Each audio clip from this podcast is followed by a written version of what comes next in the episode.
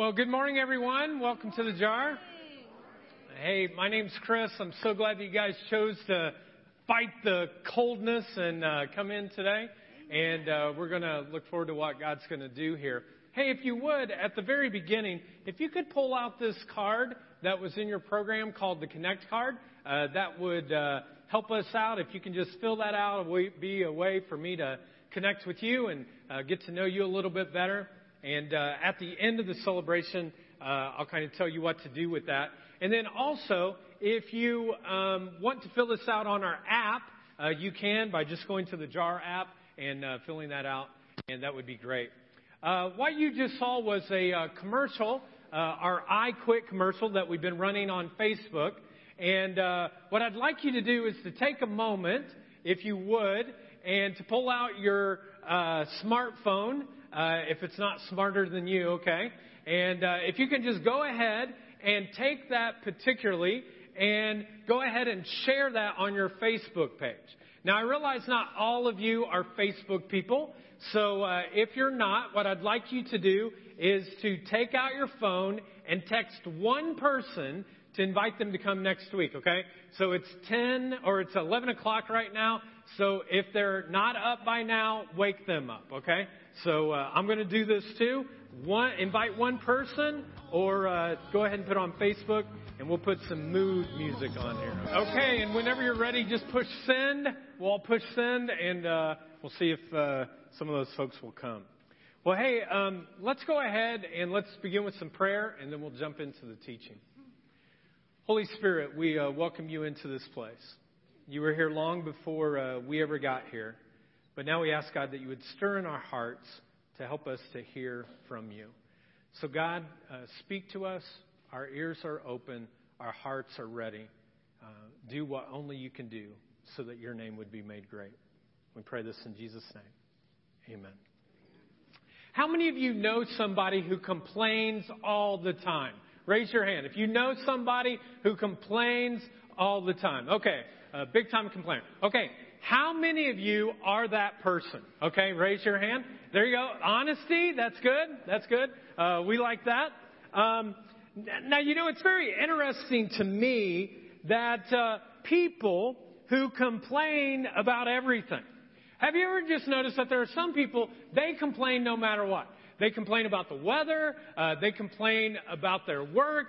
They complain about uh, the service is too slow. They get to McDonald's and they complain that their hamburger isn't out in three minutes. And they're like, this is not right. You know, it's not right that they would be this slow. And for some people, the only spiritual gift that they have is the spiritual gift of complaining.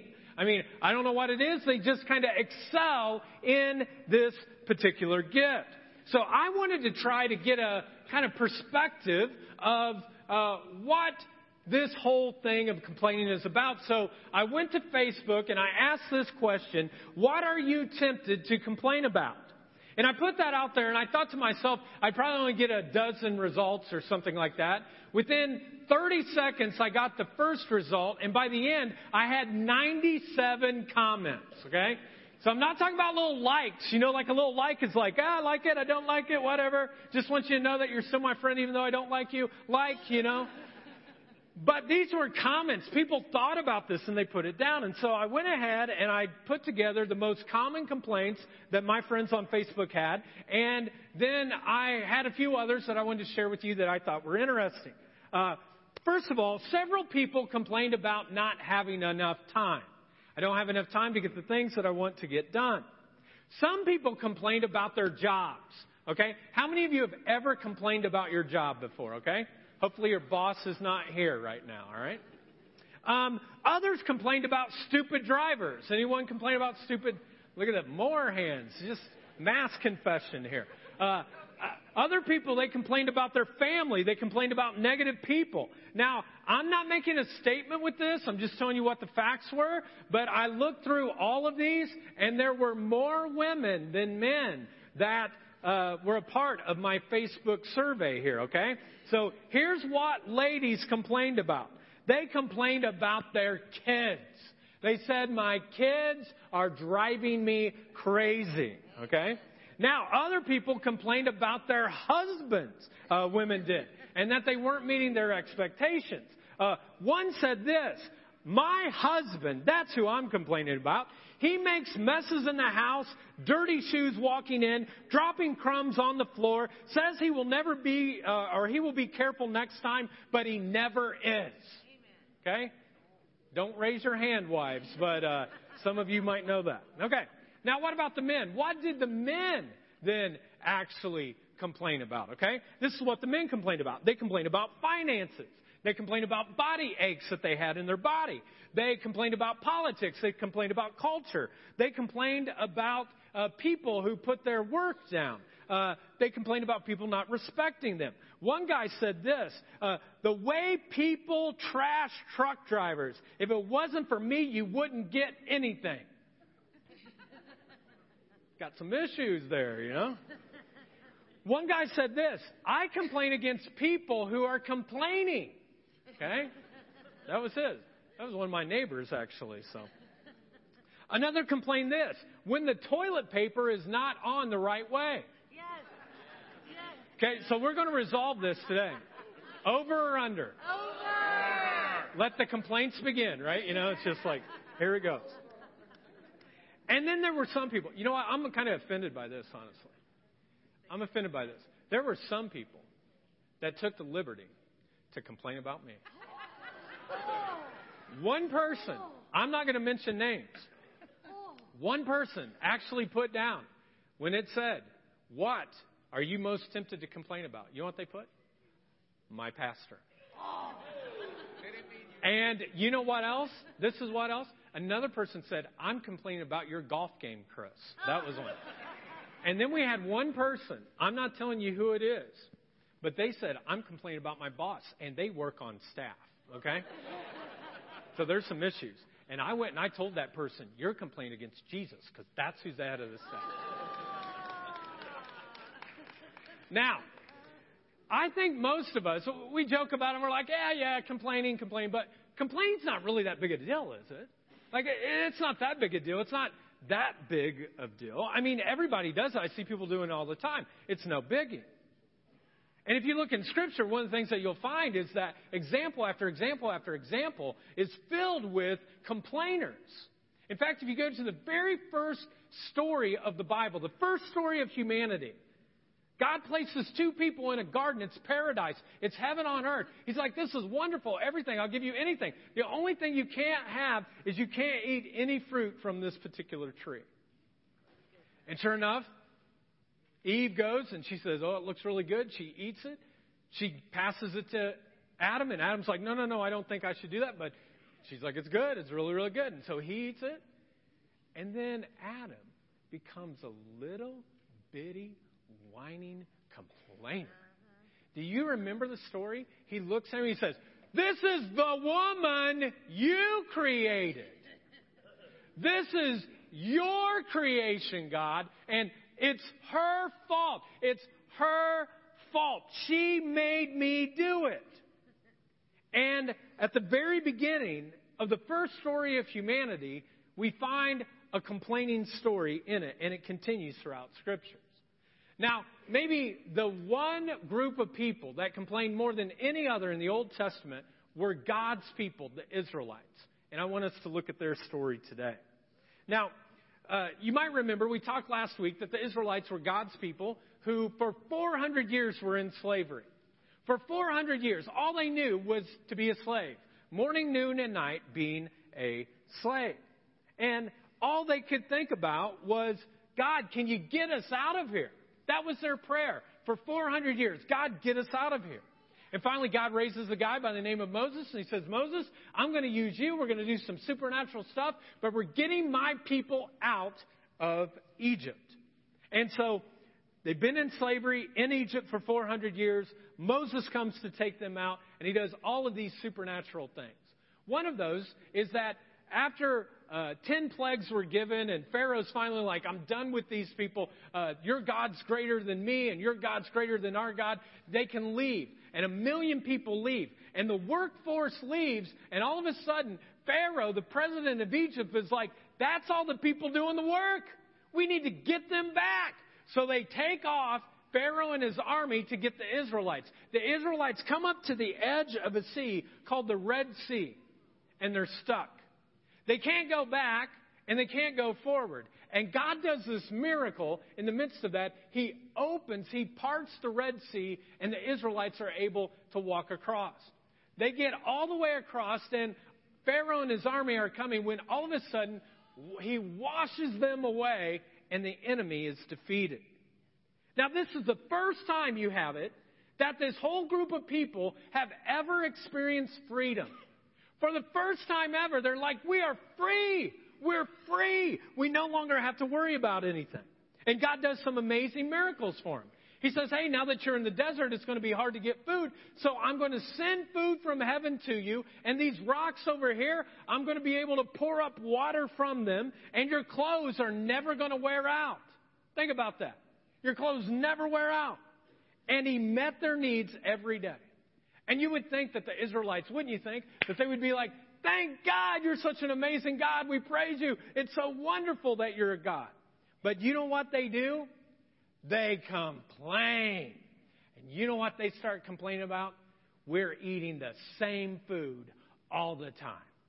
Just the same food all the time. And they've had it. They're done with it. And they're frustrated by the fact that God does this, even to the point that they say, We wish we were back in Egypt, back in slavery. Now, let's look at Scripture. It's really hard to imagine. Exodus chapter 16, starting in verses 2 and 4, it says this In the desert, the whole community, that means everybody, everybody there, the whole community, what did they do? What's it say? They grumbled. Let's all say grumble. Okay? No, no, grumbled. You know? Yeah, there you go. They grumbled. They grumbled against Moses and Aaron, Moses' brother. The Israelites said to them, If only we had died in the Lord's, uh, by the Lord's hand in Egypt.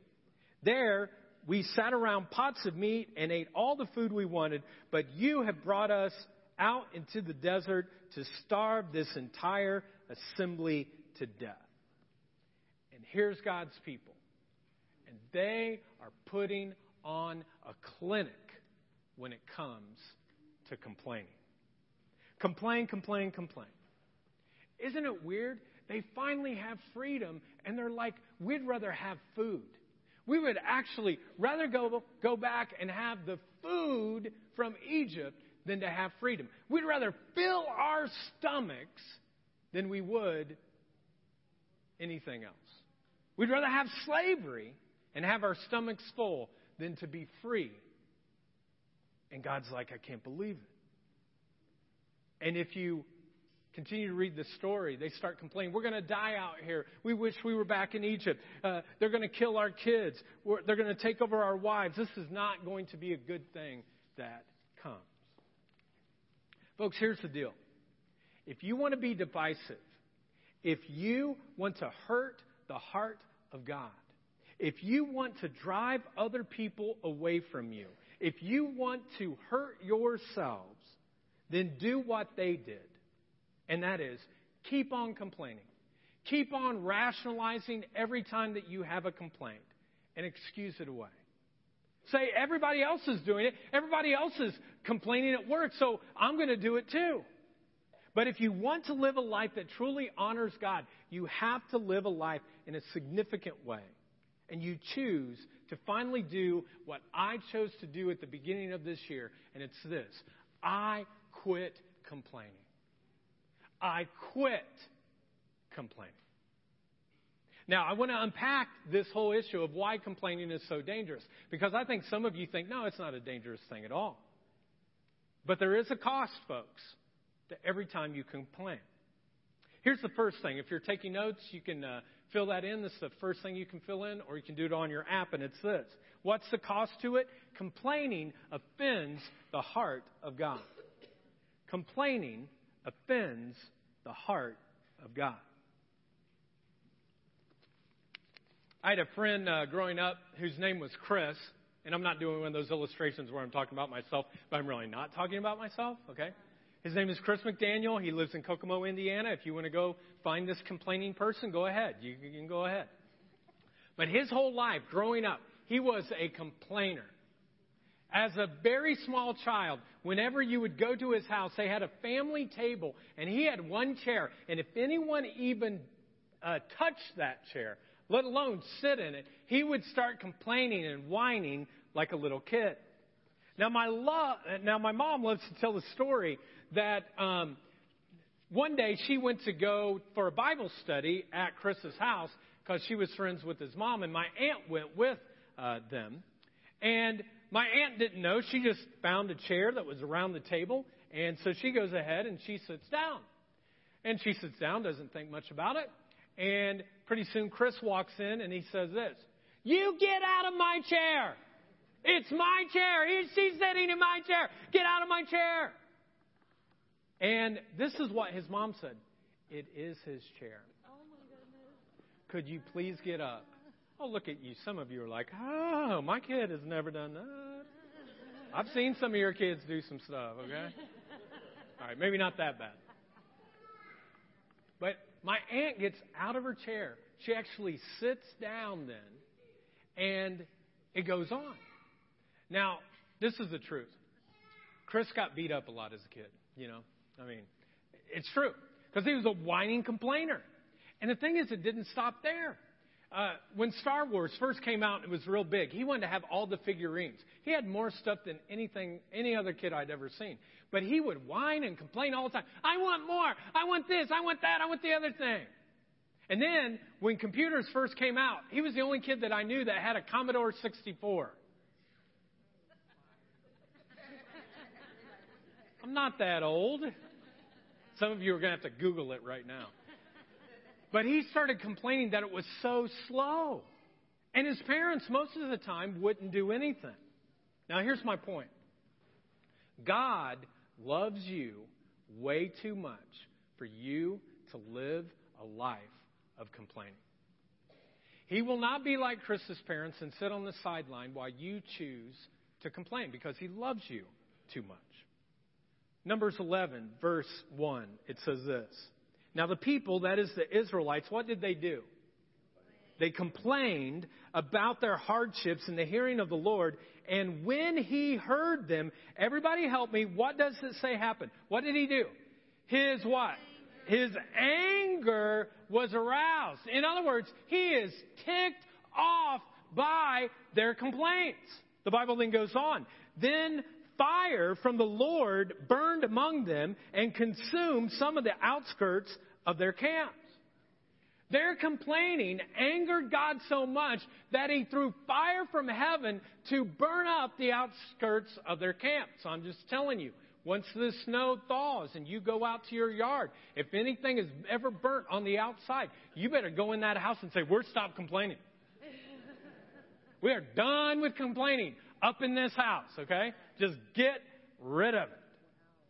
Again, this first principle, folks, is very clear. Complaining offends the heart of God. Here's the second thing complaining carries significant consequences. It does. Complaining carries significant consequences. Now, very practically, what complaining will do is it will drive people away. You complain all the time, and it will drive people away. I read a quote this week Complainers have spiritual bad breath. I know, kind of nasty, isn't it? But come on, let's all be real. You ever walk up to somebody and you're talking to them and they got some bad breath, and what's the first thing you do? Ooh, I step back. They start talking to you, they, they get closer to you, and you like set, step back. You know, you keep doing that. And when people complain all the time, what does it do? It drives you away. It also hurts you. We'll talk about that in a second. But I want you to see from Scripture that complaining carries a significant consequence with God. Here's what God says in Numbers uh, chapter 14, verse 27. He reaches out to his community, the Israelites again, and he says, How long will this wicked community what? What's it say? Grumble against me. There's that word again. I, I heard them complain, these grumbling Israelites. So tell them. He's like, Moses, I'm done. I've had it. I don't want any more. Moses, you go tell them. So tell them, as surely as I live, not one of them will enter the land, this promised land that God was going to give to them. I swore with uplifted hands to make your home. Hey guys, you know that thing that you've been dreaming about? that prophecy has talked about for forever. You know, this, this whole concept that we were going to come to a promised land. Guess what? The thing that you want the most, you're not going to get it. Now your kids are going to get it, but you're not going to get it. None of you are here except two. And he said, Joshua and Caleb, those two guys, you're going to be able to be in the promised land, but not even Moses. You are going to be able to do this. He says, I'm tired of your complaining so much that when we get to this land, you will not enter it. You won't get there. You complain too much. Now, I can't prove this directly that God is ever going to do that in your life. But because He did it here, there is a fair chance, and maybe even a more than fair chance, that there is something that God really wants to bless you with. Or there is something that you really want. You're asking God. You've been praying about it. And God would love to give it to you. But it could be, according to the scripture, if we read into what he did there, there may be a time in which God says, you know what? No. Just like I would to my kids. My kids come up and they've been whining and complaining, and they're like, but we're going to go to this party. No, you're not. You're not going to that party. They're whining and complaining. This just happened this week. They're whining and complaining. We want to get on the computer. No, you're not. You've got to learn, folks, that you can't complain against the person who blesses you. Because at some point, I'm not going to bless you with what you want because your complaining, God says, drives me crazy. And folks, it can be significantly costly to you. Again, the cost is not only spiritual, but it can be practical as well. I was reading an article this week in which psychologists have studied the power of complaining. And one of the things that they noted was that as they would uh, see clients in their office, that people who had a higher level of complaining all the time, that more negative things were happening to them constantly. Uh, and they make a fair point. For example, there was a realtor one day that had uh, some people come. They were moving into the community. They wanted to look at some houses. And so the realtor started showing them the houses, and all they could do was complain. They didn't like anything. Every time they'd say something, they'd be like, ah, don't really like that. How about this house? Nah, I don't really like that. And they said to the realtor, hey, just curious, what are the people like here in this town? And the realtor came back and said, well, I'm curious, what were the people like that were in the town that you're coming from? And they said, oh, those people, they were judgmental, they were negative, they were gossips, they weren't very good people. And the realtor said back, well, I think that you'll probably find those same type of people here in our town. I really do. I think they're here. Well, the next day, another family came and they were looking at houses and the realtor shows them these houses and they're delightful and they're like, oh, we kind of like this and this house and we kind of like that and that house and that's kind of cool. We like that. And the family said, well, we're kind of curious. What are the people like in this town? And the realtor came back and he said, well, let me ask you, what, are, what were the people like in the town that you're coming from? And they said, oh, they're great people. They're wonderful people. Many of those people are like salt of the earth. They're great friends to us, good quality people. And the realtor looked back and said, Well, you know what? Chances are you're going to find those same kind of people right here. Because you'll discover that there are many people that are just like you in this place. You see, folks, it depends upon what your perspective is. And you can go out and you can find many things to complain about. You can find all kinds of stuff, no matter what, to complain about. You can be bitter and critical and negative, and I guarantee you can find things out there that are bitter and critical and negative. Excuse me. Guys, serious? Like, here I come. Derek, Mikey. It's half empty. It's like half empty, half empty, half empty. All the time. Here I am. I have to do everything myself? What's the deal? It's half empty, half empty, half empty. Tired of you guys. Now, think about that. A lot of life are choices like that. Do you see it half empty or do you see it half full? And you get to choose. And what your choice is, folks, will definitely take you in two totally different directions. Folks, attitude is everything. Attitude is everything. And when it comes to me and where I'm going, and when it comes to you and where you're going, attitude is everything. A couple of weeks ago on December 23rd, uh, my wife had to work the night shift, so she went in at uh, 6 p.m., worked till 7 a.m and I knew she would be exhausted and tired. And so after I put the kids to bed, I stayed up till about two, two thirty in the morning because we didn't have church the next morning. We had it in the afternoon. So I stayed up and I cleaned up the whole house the way that she likes it. Okay. So that means like you clean the toilets really good, you know, not just halfway, but really, really good.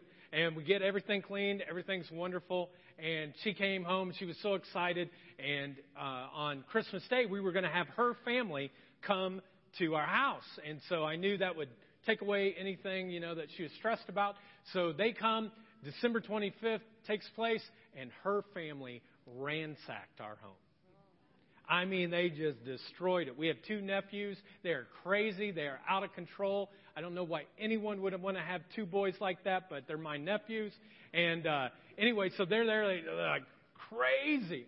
And my wife, though, is really trying to work hard at trying to be present and not be perfect. And so one thing she decided was we weren't going to spend the whole week, every single day, cleaning up. We were going to play with all the kids' games. We were going to have fun. We were just going to have a blast. And so we did that all week. Went on day trips. It was a great vacation. We just had a wonderful time being present with one another. Well, January 1st came, though, and Jen's spirit of being present wasn't so present anymore, and she wanted us to clean the house. And so she came down the stairs and she said, Hey guys, uh, I think today, you know, is our last day of uh, everything. We, we need to clean this up. And so if you can help out, that'd be great. And we'll start off the new year right. And when she said that, all of a sudden, grumbling entered my brain. I thought to myself, we clean it up. Where was the we on December 23rd? It wasn't no we, it was me that was cleaning it up. And I cleaned up everything on, uh, for Christmas. And then, if you remember, your family came over here. And your family messed up our house. And I was the one who had cleaned it up. But I want you to know, because I am a pastor, I started cleaning. But I cleaned with a complaining attitude. And then all of, a, all of a sudden, I started noticing my girls would come up and they'd ask a question about something, you know, fun or whatever. And I'd be like, Is your room cleaned up? Do you have your room cleaned up? Go clean your room up. Okay, Dad. And pretty soon, it stopped from that until they started whining and complaining about all kinds of stuff. And they were having bad attitudes. And then Jen came downstairs. She's like, What is going on? She's like, I have to work tonight too, you know. I have to go in and I have to work a 12 hour shift tonight. Could you just help me? I mean, what's going on? And she's complaining and everyone's complaining. And there's eyes that are rolling and heads are, that are turning. And that was just Jen. Like, that wasn't the girls, you know.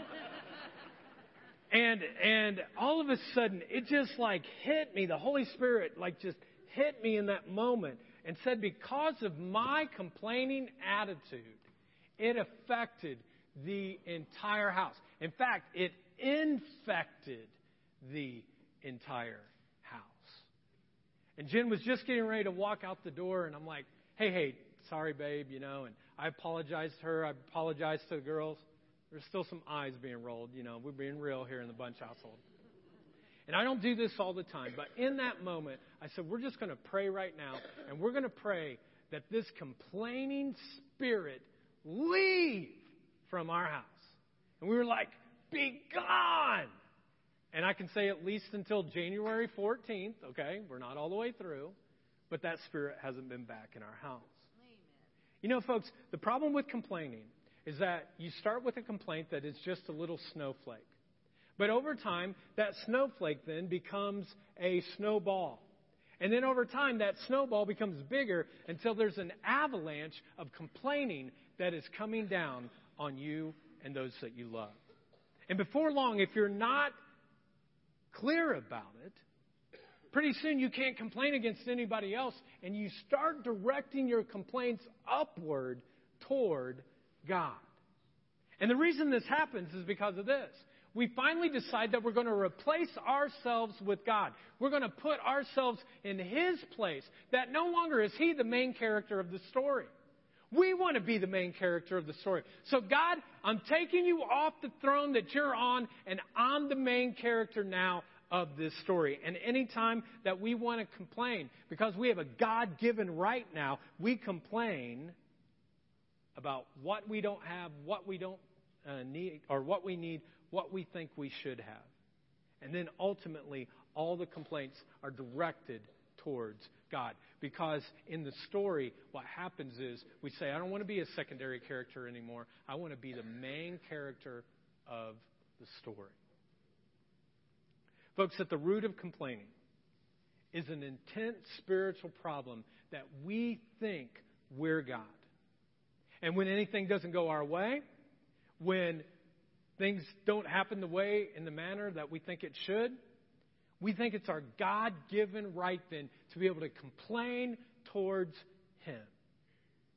However, the bottom line is this, folks God is the center of the story. He is the main character, not us.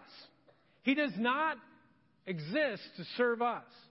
God isn't on the throne somewhere going, Oh, can I make them happy? How can I make them happy? Happy, happy, happy, happy, happy, happy, happy. No, no, no, no. He doesn't do that. He is the King of kings and the Lord of lords. We exist to serve Him. He's the main character, folks. He's the main character. We are not. And this is a very serious problem when we try to switch who is the main character of the story. So, what do we do? What do we do in a culture where complaining runs rampant? It seems like it's everywhere and it's expected. Have you ever noticed that sometimes when you get around your friends, you guys all complain about the same thing? Because you know why it is? You have a cluster of friendship, and sometimes the focus of that is what we complain about. What do we do? How do we restrain our complaining? How do we restrain our complaining? Well, here's the first thing we choose not to complain. We just make a choice and say, we do not complain. We kick the complaining out of the house.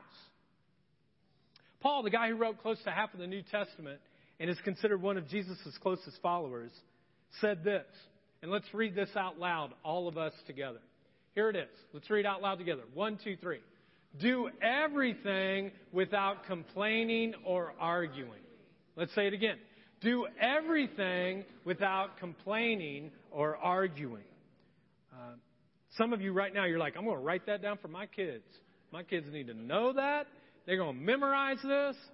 Several years ago, when uh, our girls were very little, three and five, we decided we were going to have some bunch building blocks, some foundations of what we were going to do. And we have these five scriptures that are on our refrigerator, and regularly we look at those and we read them and we talk about them. And one of them is the one that we just looked at. Do everything without complaining or arguing. And because we have whiners in our house, we added whining. I told them there is a synonym for complaining or arguing. It's called whining, and God doesn't like it either. So do everything without complaining or arguing or whining. And this is the thing, folks. If you as a, a family don't build your building block on something, you're going to have whiny, argumentative kids all the time. You've got to make a choice finally that as parents, we're going to lead in this area. You can steal this idea, take it, put it up on your refrigerator. Now, this is not just for kids, though, is it? This happens with all of our relationships. If you're married and you're struggling with something and you're really, uh, you know, really having a hard time in your marriage, I promise you that there is complaining and arguing that's going on. Why? Because you have chosen to flip the switch on who is the main character of your marriage. All of a sudden you said, no, no, no, you're not the main character anymore, God. I am. And if anything doesn't live up to my expectations, you have a God given right then to complain. And when complaining hits a marriage, it doesn't just start with a snowflake, but it becomes a snowball, and eventually it can be an avalanche.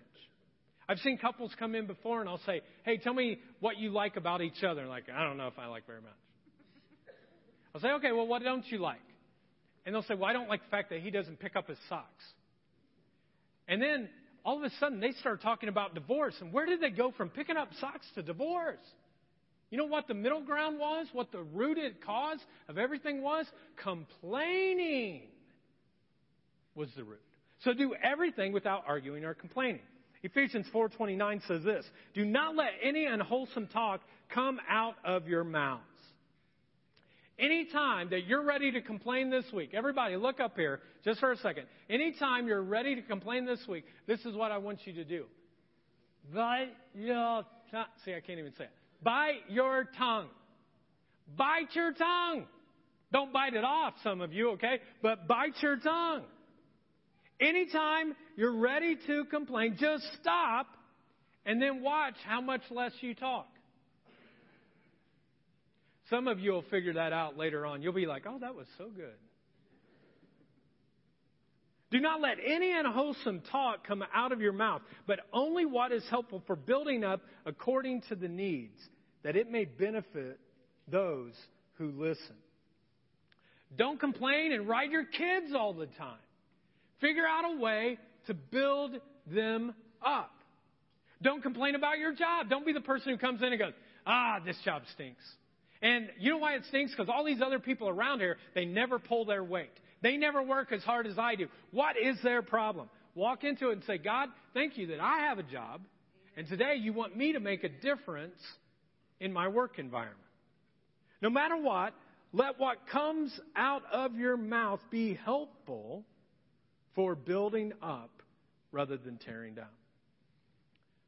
Let me ask you this Does complaining make anything better? Have you ever been like, oh, I'm so glad we complained for about a half hour? It solved all our problems. Hallelujah. Here's the last thing. Second principle to restrain from complaining, and that is choose to become more like Christ. Why do we not complain? Because we are choosing to become more like Christ. Now, this is very important, especially for Christ followers. So if you're not a Christ follower, count the lights, whatever you want to do, but this is for those of you that are. Why do I restrain from complaining? So that I can become more like Christ. Let's go back to Philippians chapter 2. Remember verse 14? What's it say? Do everything without what? Complaining, Complaining or? Or arguing. Why? so that you may become blameless and pure, children of God, without fault in a crooked and deprived generation. Now, this is amazing to me when Paul is writing this. Do not complain about anything or argue about anything. Why? So that then, he goes on to say, you may become blameless and pure. What's that mean to be blameless and pure? What's that like? Well, that's like Christ. Children of God without fault in a crooked and depraved generation. Now, here, Paul never said this Do not lie, do not cuss, do not cheat, do not steal, do not look at women lustfully, so that you may become pure. He doesn't say any of that. What does he say? How do you become pure? By what? Not complaining. Do not complain. Because if you think about it, folks, complaining is really a heart issue. At the root of it all is the fact that we have replaced ourselves with God as the center of the story.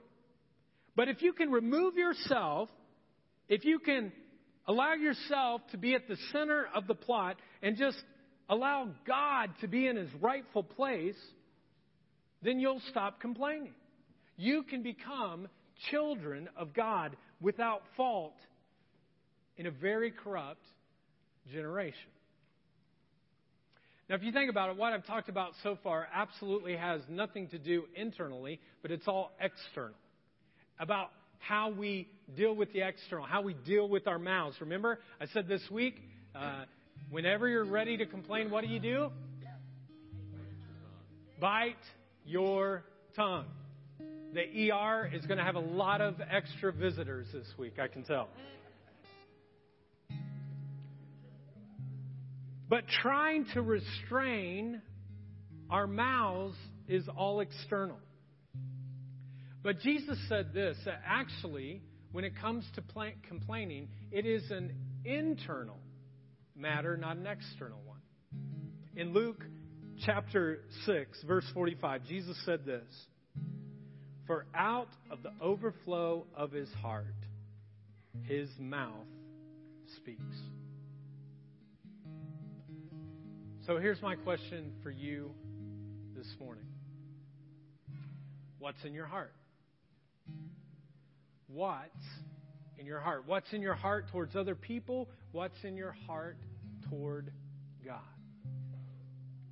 It might be some petty things in your heart. Might be some really big things. But each time that you complain, it comes from your heart to your mouth to God, and you're telling God in that moment, you're not the main character, and I have a God given right to complain about what I want to complain because I am my own God. And you switch roles every time you do that. But when you take yourselves out of being the center of the plot and you put only Christ and Christ alone there, Jesus Himself, that then you can have a heart that overcomes complaining. Because you realize that when I complain, it offends God. It has significant consequences to my life. And so I'm choosing today, I will not complain because I want to become more like Christ. And so today you can do that. You can say, Today is the day I stop complaining. And you become like Him and you say, God, I'm ready to let you have that place. But I'm telling you right now, here's my heart, Lord. You can have my heart. All of me. You can have me. But I'm stopping the complaining today. Let's stand.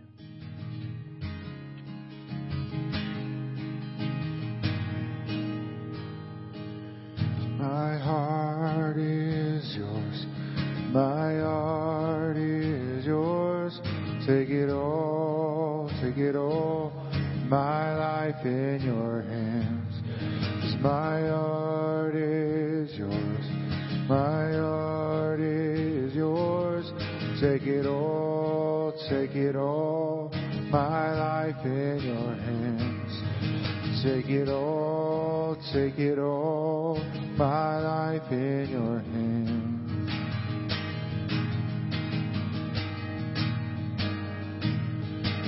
Lay down my life, take up my cross,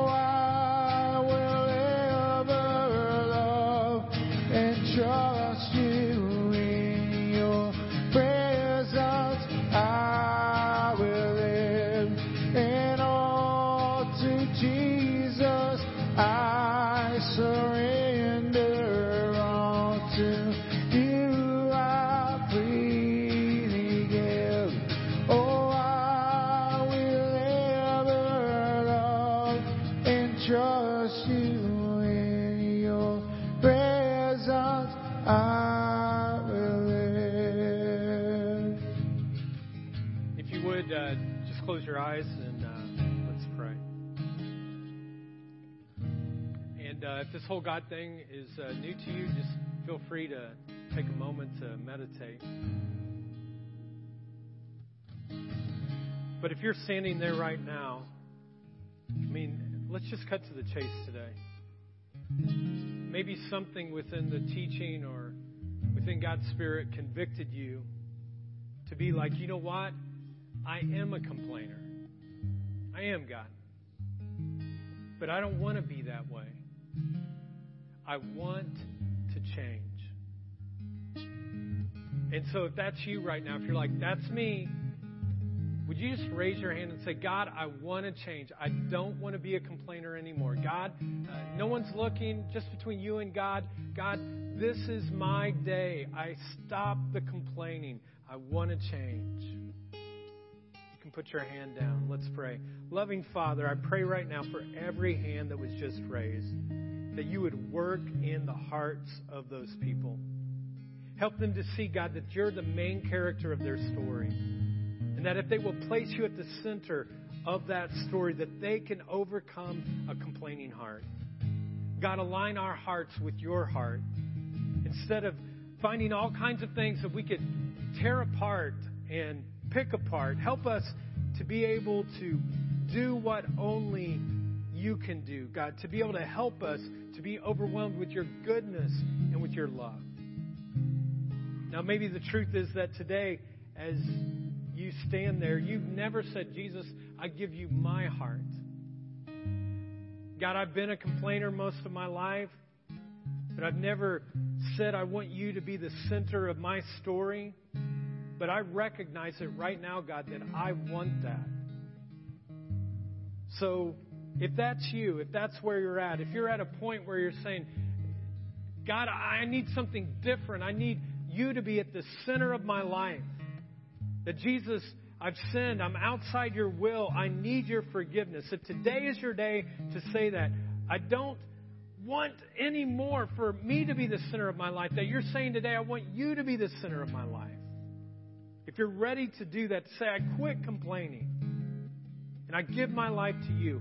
If today's the first day that you want to follow Christ, or, or maybe you've been drifting from Him from a while, and you know it, it's in your heart, you've been drifting, you've been complaining, but today you're like, God, I want to give my life fully back to you. If that's you, I want to invite you to repeat a prayer after me. And it's not just any prayer, but it's a prayer that we all pray. And we never pray alone here at the jar.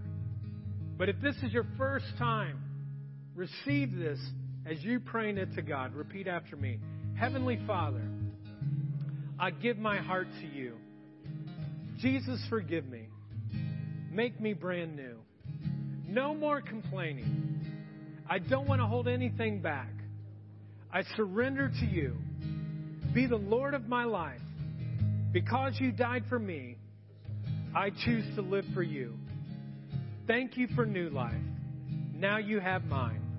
In Jesus' name I pray. Amen. Hey, let's give a hand to everybody who said that prayer for the first time. Guys can take a seat. Everybody, we just want to celebrate with you if that is your first time saying that prayer. We are just so excited for you.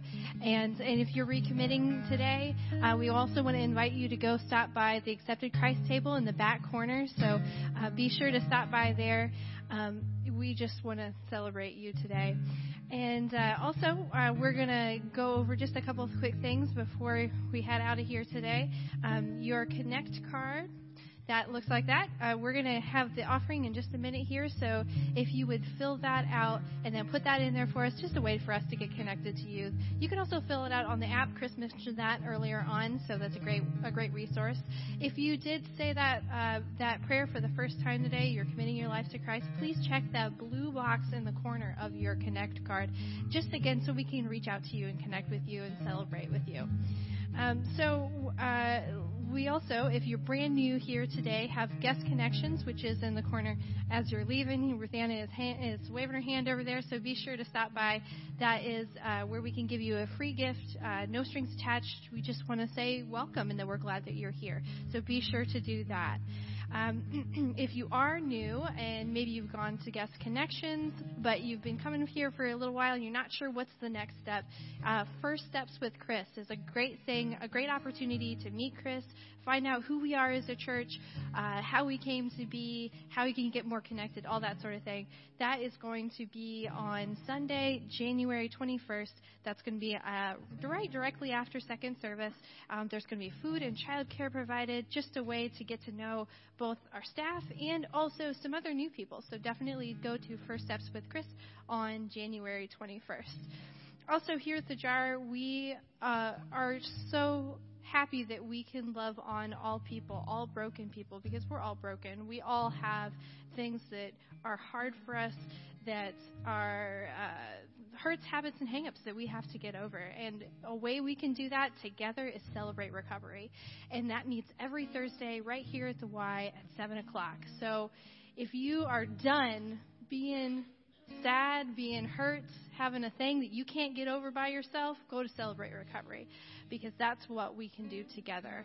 And uh, like I said, any any hurt habit or hang up, seven o'clock on Thursdays, right here. And uh, also another way to just get connected to people is through our small groups. So I know personally that I would not have been able to get through some of the stuff that I've gotten through without the support of my small group. I would not be the same person that I am here today without my small group. So if you want to get connected to people, grow deeper in the Bible, and just really um, connect as a church, a small group is a great way to do that. We are, have a lot of small groups that are starting new um, new series uh, because it's the new year. So there's a whole list on the paper, the insert that is in your program. If you are interested in getting connected to a small group and you haven't, definitely fill that out, check it out, and um, put that in the offering bag in a few minutes when that goes around so that you can uh, get connected to a small group. I'm telling you, it's a great way to meet new people, get uh, dig deeper into the Bible, and just connect into your community. so I'm going to have the greeters and the prayer team come forward. Um, so if you have anything you need prayer for, that's what our prayer team is for. They're going to be up here in the front, and um, they'll pray with you. So if there's anything you've got going on you need prayer for, definitely come by. So then also we're going to take an offering. We uh, are not a place about pressure here, and we just want to have an opportunity to give back to the generous God that has given so much to us. So if it's your first time here, you know, don't worry about it, no big thing. But if you've been coming to the jar for a long time, just pray about it and see what God uh, is calling you to do. So you bow with me. Dear Lord, just thank you that we can be here today, that we can be learning about you, that we can be learning to not complain and to have hearts that are open to your words and focused on you, Lord. We ask that this offering expand in your kingdom and just move mountains, Lord. We can do so much through you and through your power. And we just pray that you're here today and that you're in our hearts always and that we can just be changed through you, Lord. In Jesus' name we pray. Amen.